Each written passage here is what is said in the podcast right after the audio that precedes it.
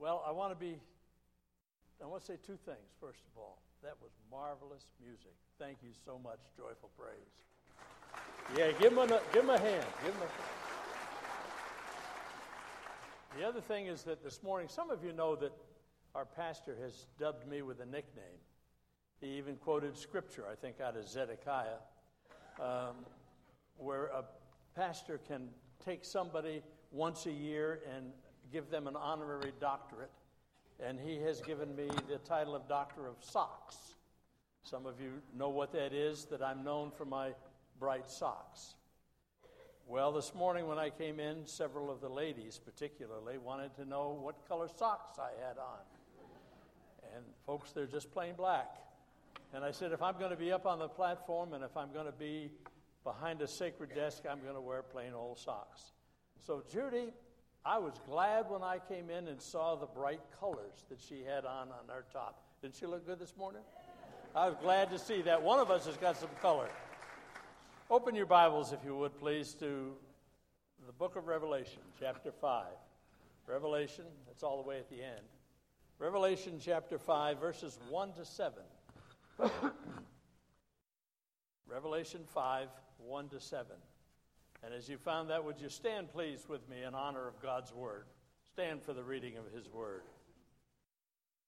I saw in the right hand of him who sat on the throne a book, written inside and on the back, sealed up with seven seals. And I saw a strong angel proclaiming with a loud voice, Who is worthy to open the book and to break its seals? And no one in heaven, no one on the earth or under the earth was able to open the book or to look into it. And then I began to weep greatly because no one was found worthy to open the book or to look into it. And one of the elders said to me, Stop weeping. Behold, the lion that is from the tribe of Judah, the root of David, has overcome so as to open the book and its seven seals.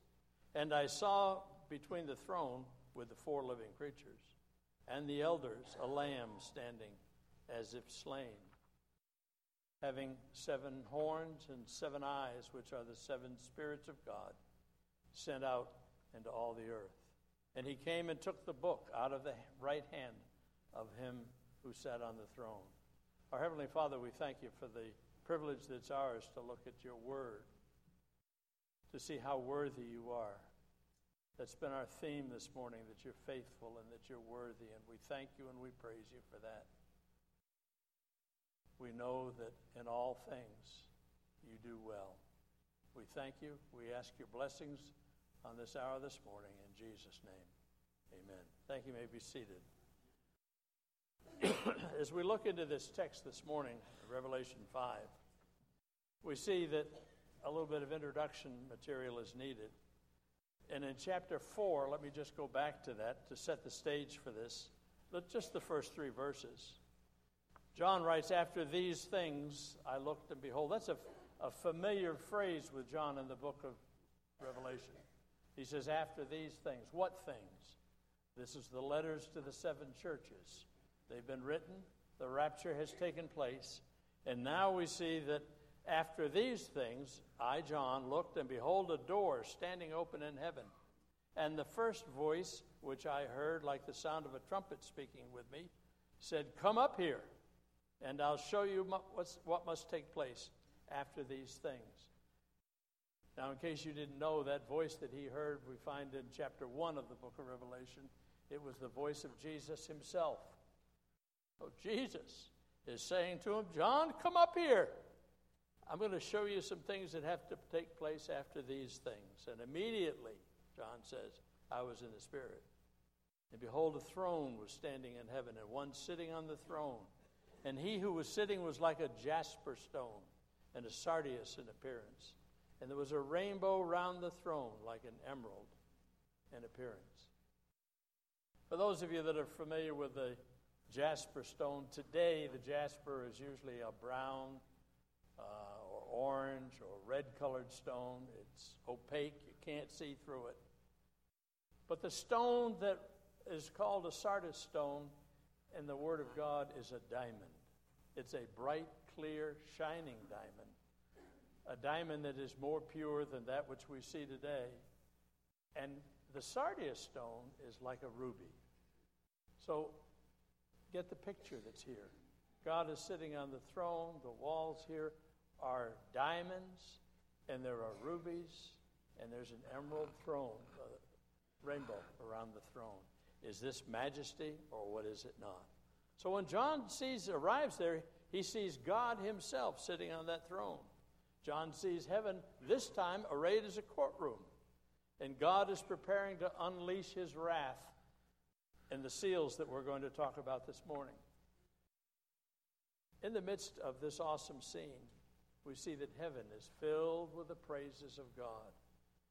We've praised God this morning in worship and in song. We've listened to it in song.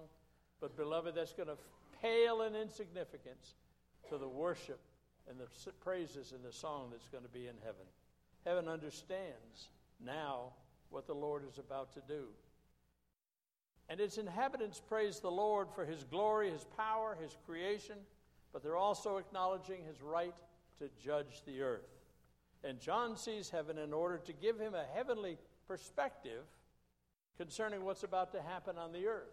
When we look at things that happen on the earth, we've got an earthly perspective, and it's covered with fear and doubt and confusion. But when the, all of the events of history are seen through the eyes of heaven, then everything makes sense. So, chapter 4 ends with God's receiving the praise of his created beings, his redeemed ones. Heaven throbs with the voices caught up in their love for God. The rapture has taken place. We're up there now. And now, chapter 5 finds us in the same throne room of heaven. Now, praise has ceased for a moment. Now, things have stopped. Heavenly business is about to be transacted, and we're going to have a front row seat, beloved, as it's acted out. We're about to find out that in heaven, Jesus is the central figure, He's the center of attention. Heaven will be a glorious, wonderful place. Judy mentioned earlier about as she gets older, praying more, looking forward to heaven. Well, I got 10 years on Judy, so I can look even more forward to it. Those of you that got 10 years on me, there aren't very many of you here, but don't you look forward to it? Don't you look forward to the fact that there's going to be streets of gold? We're going to be kicking up gold dust. kicking up gold dust. Walls of jasper. Remember those diamond walls? We're going to see those. Gates of pearl. More glory than you and I can ever imagine.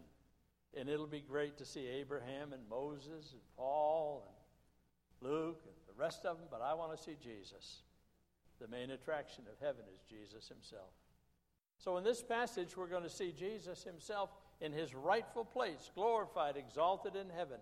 This passage, this section of scripture that we've read in Revelation 5, sets the stage for judgments that will come during the tribulation. It also reveals Jesus in his exalted glory. So let's look at these verses and consider the thought worthy, worthy is the Lamb. As chapter 5 begins, God the Father is holding a book. Now, it's not a book like you and I think of a book like this, it's a scroll.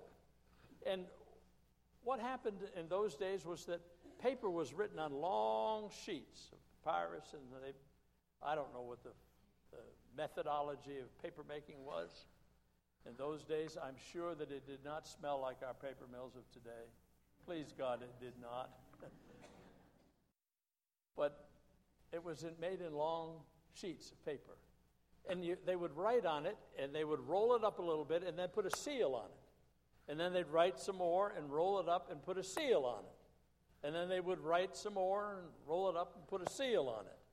So, what happened with this is that this is a scroll that's got seven seals on it, and it's a mysterious scroll. We don't know what's on it yet. But we can unravel the mystery of what's on that scroll, so let's do that. The character of the scroll, as we, as we read these verses, it becomes very clear. First, it has to do with man in verses 2 to 4. Second, it has to do with the earth. And in the next chapter of Revelation, chapter 6, the seals begin to be opened, and when they are, the contents of the scroll is read, and they reveal what's going to be happening on the earth during the tribulation period. And thirdly, this scroll has to do with redemption. When Jesus takes the scroll, and we'll see that he will in a minute, he's praised for his redemptive work. The Bible is a book of redemption, isn't it? Redemption is something we talk about a lot. It's an important truth. Understanding redemption is vital to understanding God's great plan for the ages. Everything that God does, everything that He has ever done, is related to redemption and His redemptive plan and work. To understand redemption, we need to look back to the Old Testament times. In that time period, three things could be redeemed. A slave could be redeemed. If a master lost a servant, he could pay a redemption price and buy that servant back. That's what Jesus did when he came to die on the cross for us. He bought us back. We've been bought with a price, Paul tells us in 1 Corinthians. I'm reminded of a story that I've heard often. Heard it often from the same preacher over and over and over again.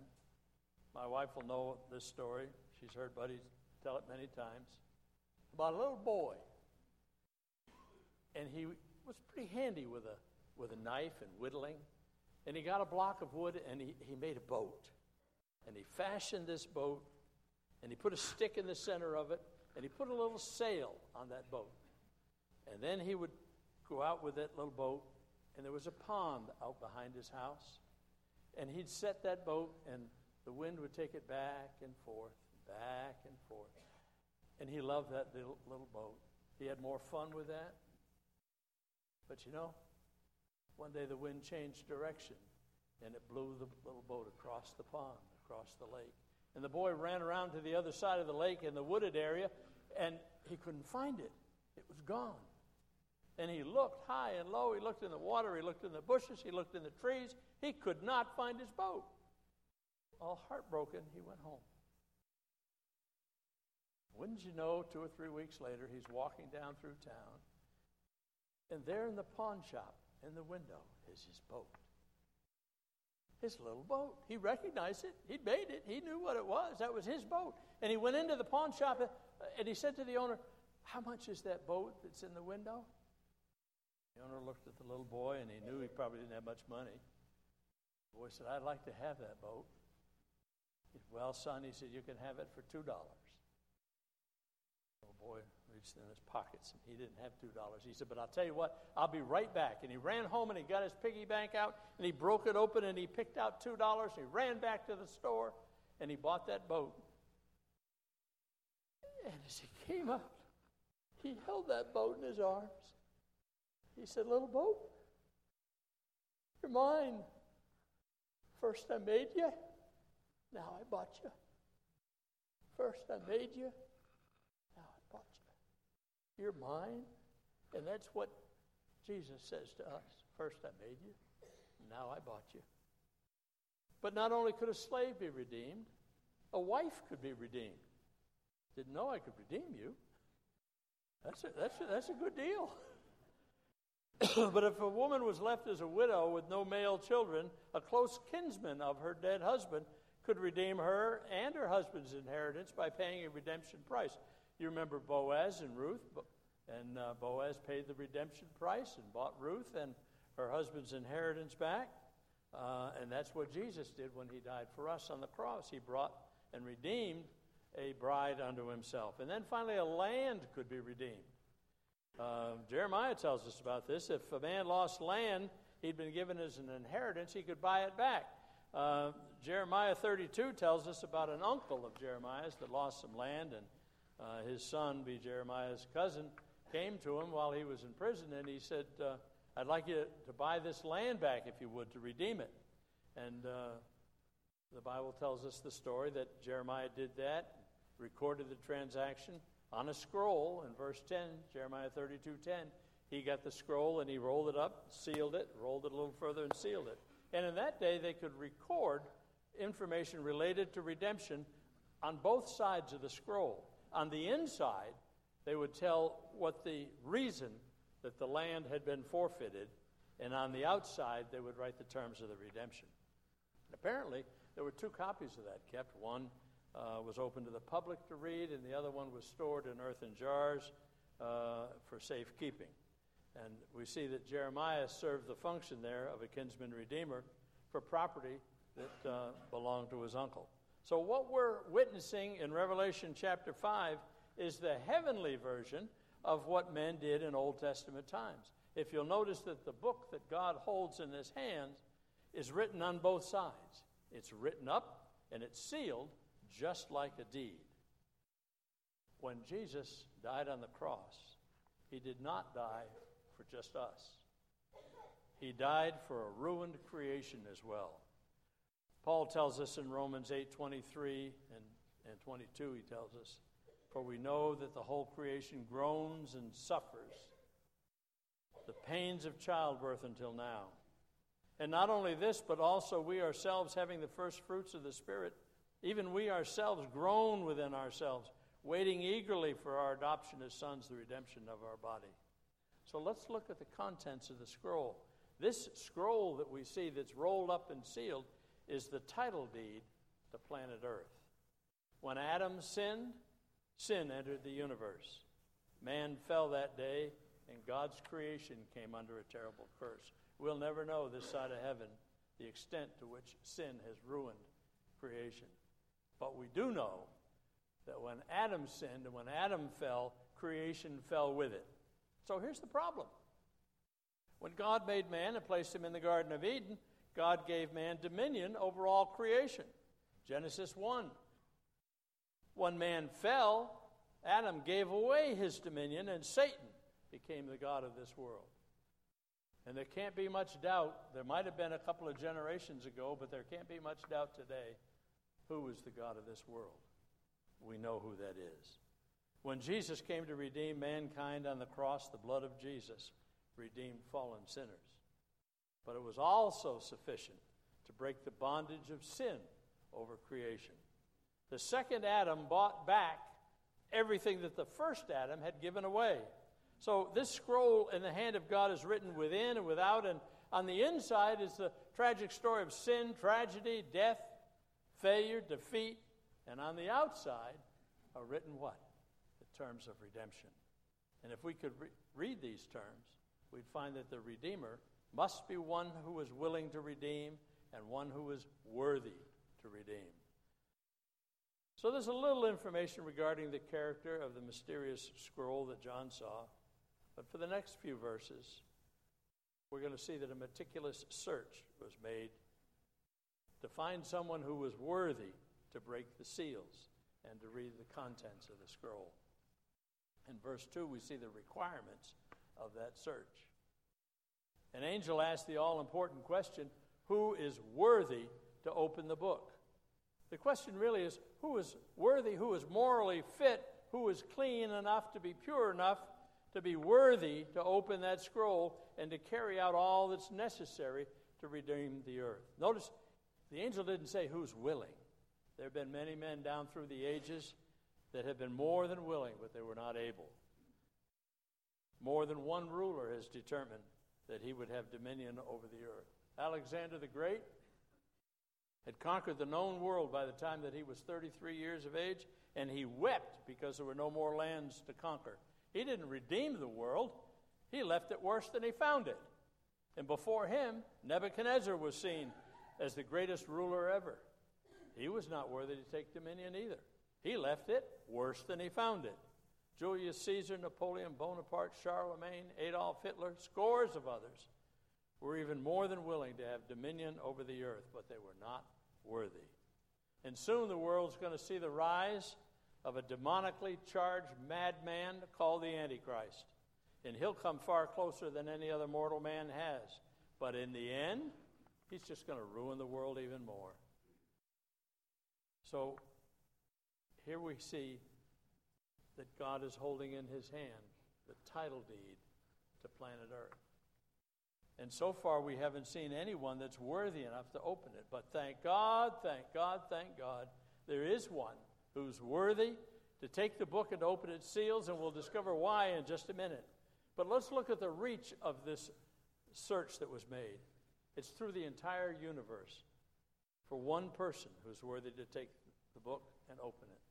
Just one.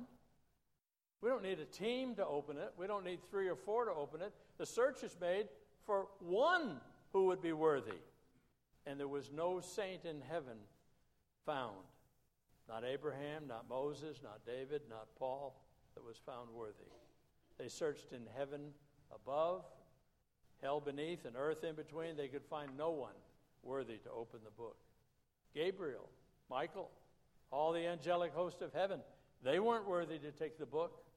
No one living on earth, no king, no president, no ruler, no billionaire, no politician, no scientist, not even a preacher, not one was worthy to take the book. No demon, no doom sinner, not even Satan himself was worthy to take the book. They searched high and low, but no one was found who was worthy to even look at the book, let alone take it. But when the results of the search were made public, something happened in heaven that has probably never happened before or since. John burst into tears. There are two words for weeping in the New Testament. One is used in John 11. You're all familiar with the story of Lazarus.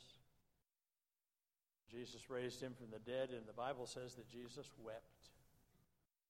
And that word wept there has the connotation of silent weeping.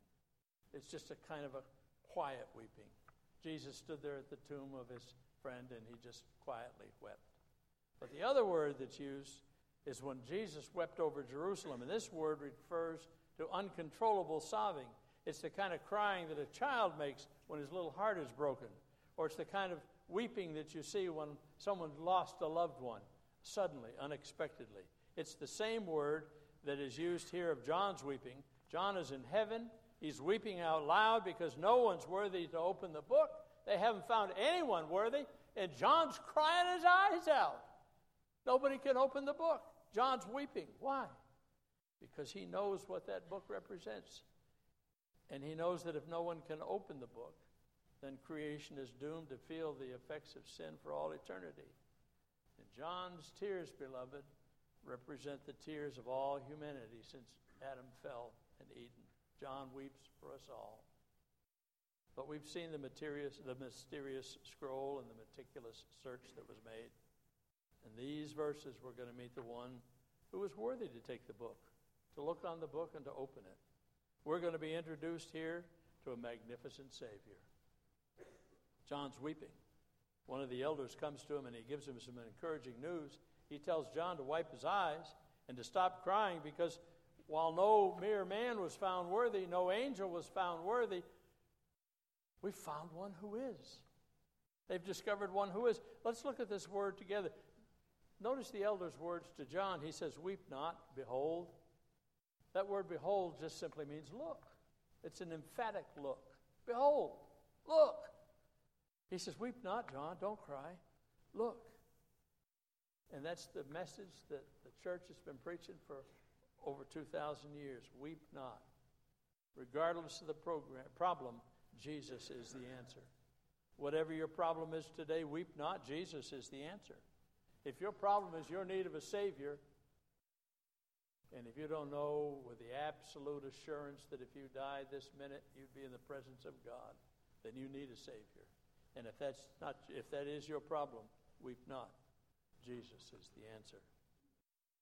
If your problem is lack of finances, weep not.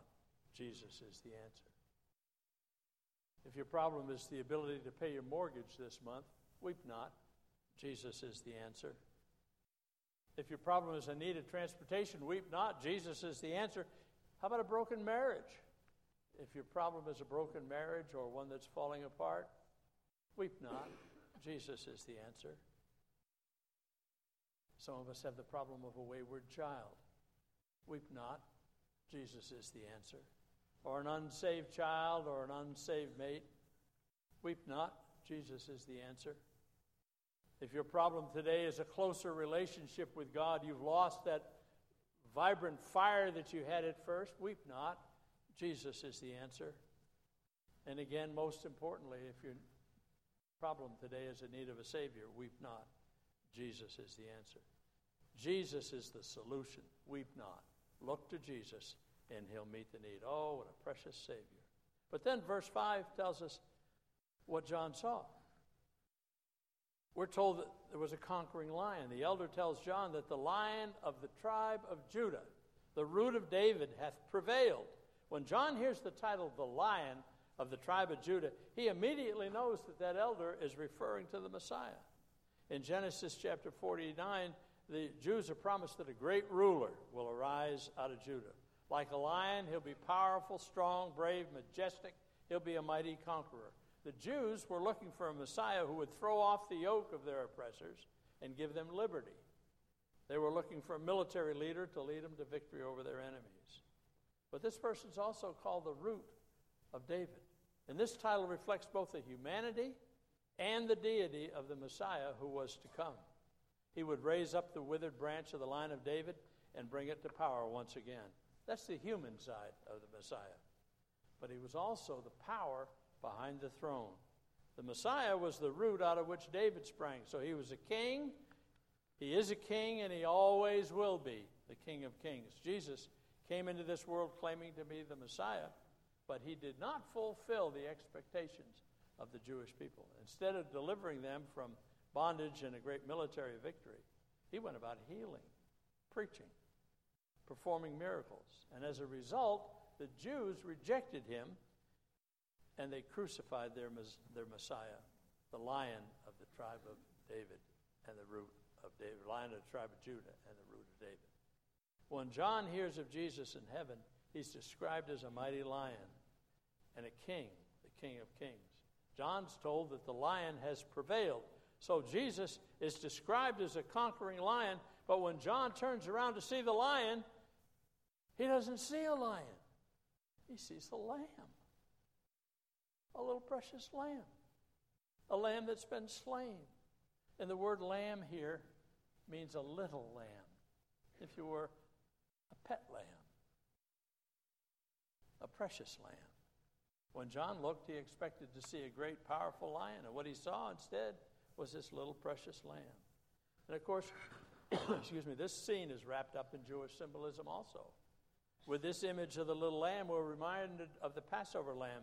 In Exodus chapter 12, the people of Israel were told to select a perfect lamb, one without spot, one without blemish, and they were to take the lamb home, nourish it, care for it for four days.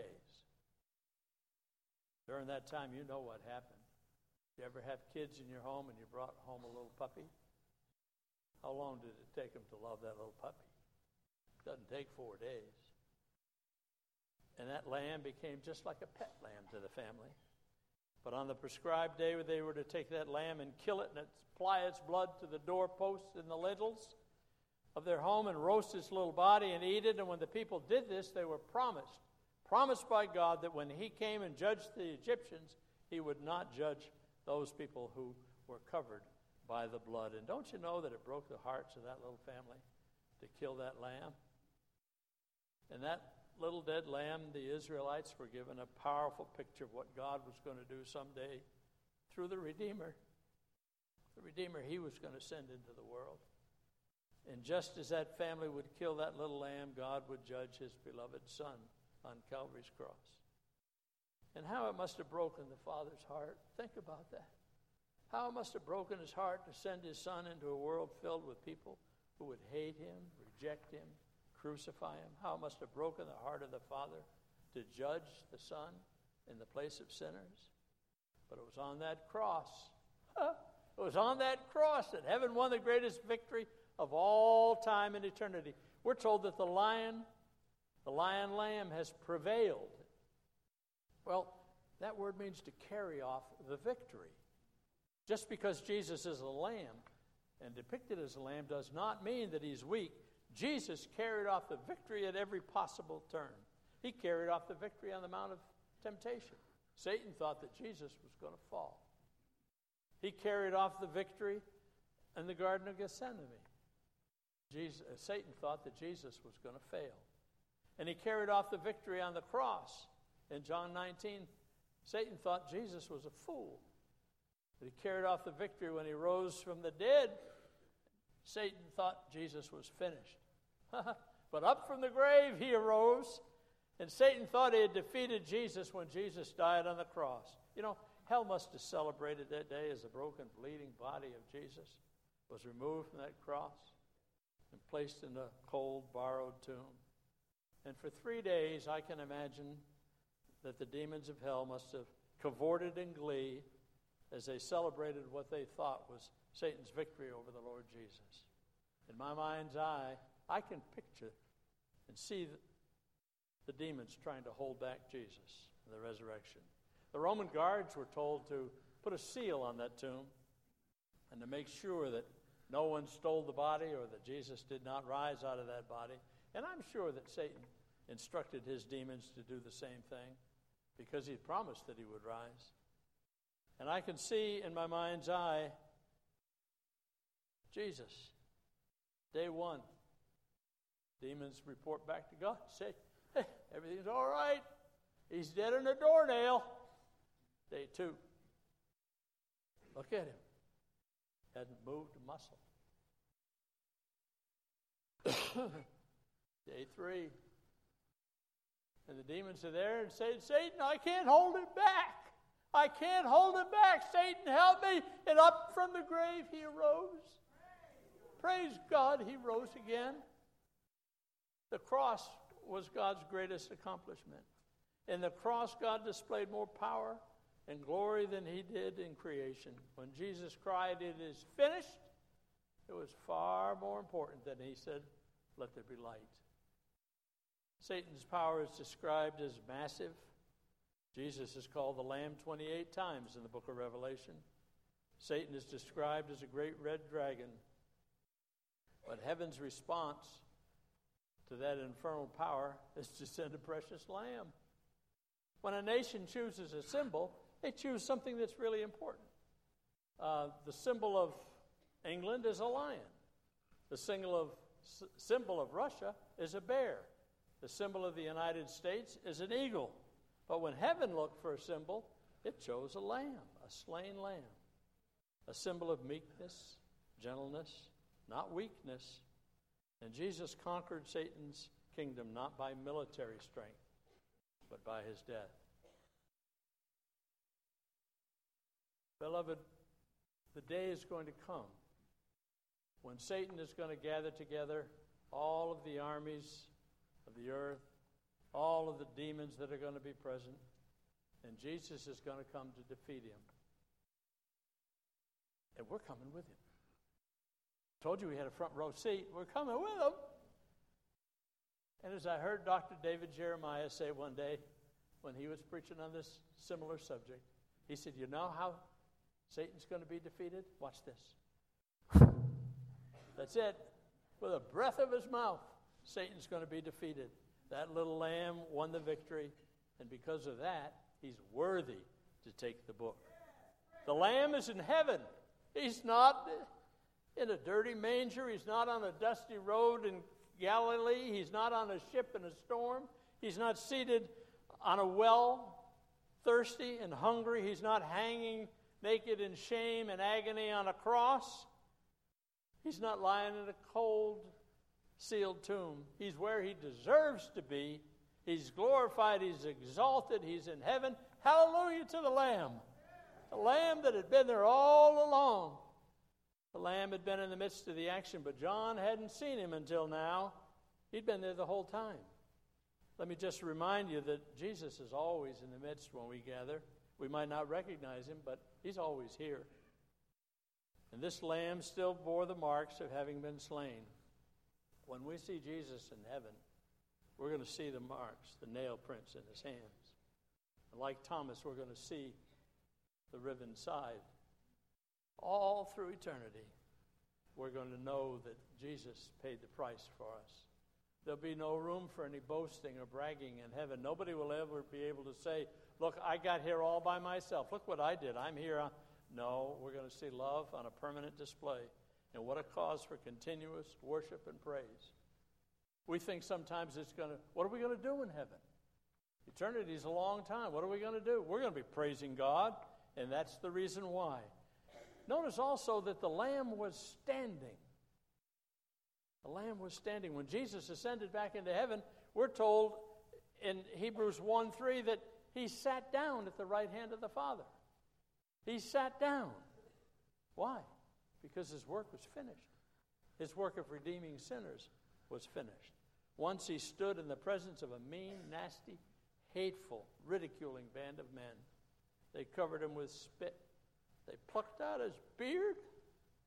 They mocked and they ridiculed him and they beat him beyond recognition. And from Jesus, huh, no word of remonstrance, no gesture of resistance. He willingly gave up his life and he died. Our sins are atoned for, our lives are bought, blood bought back to God. And now, now, now the day has come for God to cast Satan out of it and his whole crowd out.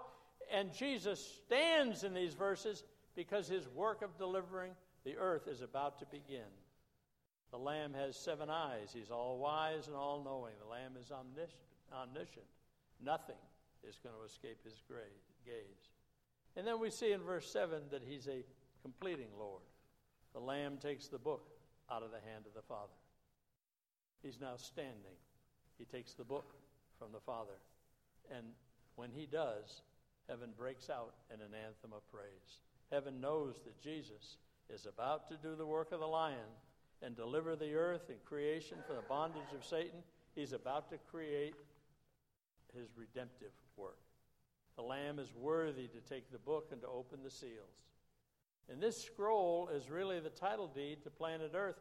What right does Jesus have to open it? Well, I think there's three reasons that he can open it. The world is his by right of creation. He made it. The world is his right is his by right of Calvary. He redeemed it. And his world, this world is his by right of conquest. He's going to retake it. So, in conclusion, beloved, one day in heaven, the Lamb is going to take the seven sealed scroll out of the hand of the Father. And remember the, the sequence of events. The rapture has already taken place. We're going to be there in heaven with him. We're going to see the Lamb take the book, the scroll from the hand of the Father. And when he does, it's going to signal the beginning of the end for sin and for Satan. On that day, Jesus is going to get the glory that he's been denied by the world for so long. He'll be shown to be worthy of all worship. We worship him now. The world will worship him then. I saw just recently, yesterday, something about an atheist. Atheism is a temporary condition because someday, at the name of Jesus, every knee shall bow, every tongue shall confess that Jesus is Lord to the glory of the Father. And he'll be shown to be worthy of all worship and to rule and to reign over all creation. He's earned the right because he squared off against all of hell and he carried off the victory. Jesus is a winner. And those who know him as their saviors are winners too. When Jesus stands up and he opens that scroll, we'll be standing there watching him and we'll rejoice as he takes the world by force. That's only chapter 5. There's 22 chapters. Read the rest of the book. Would you bow with me as we close?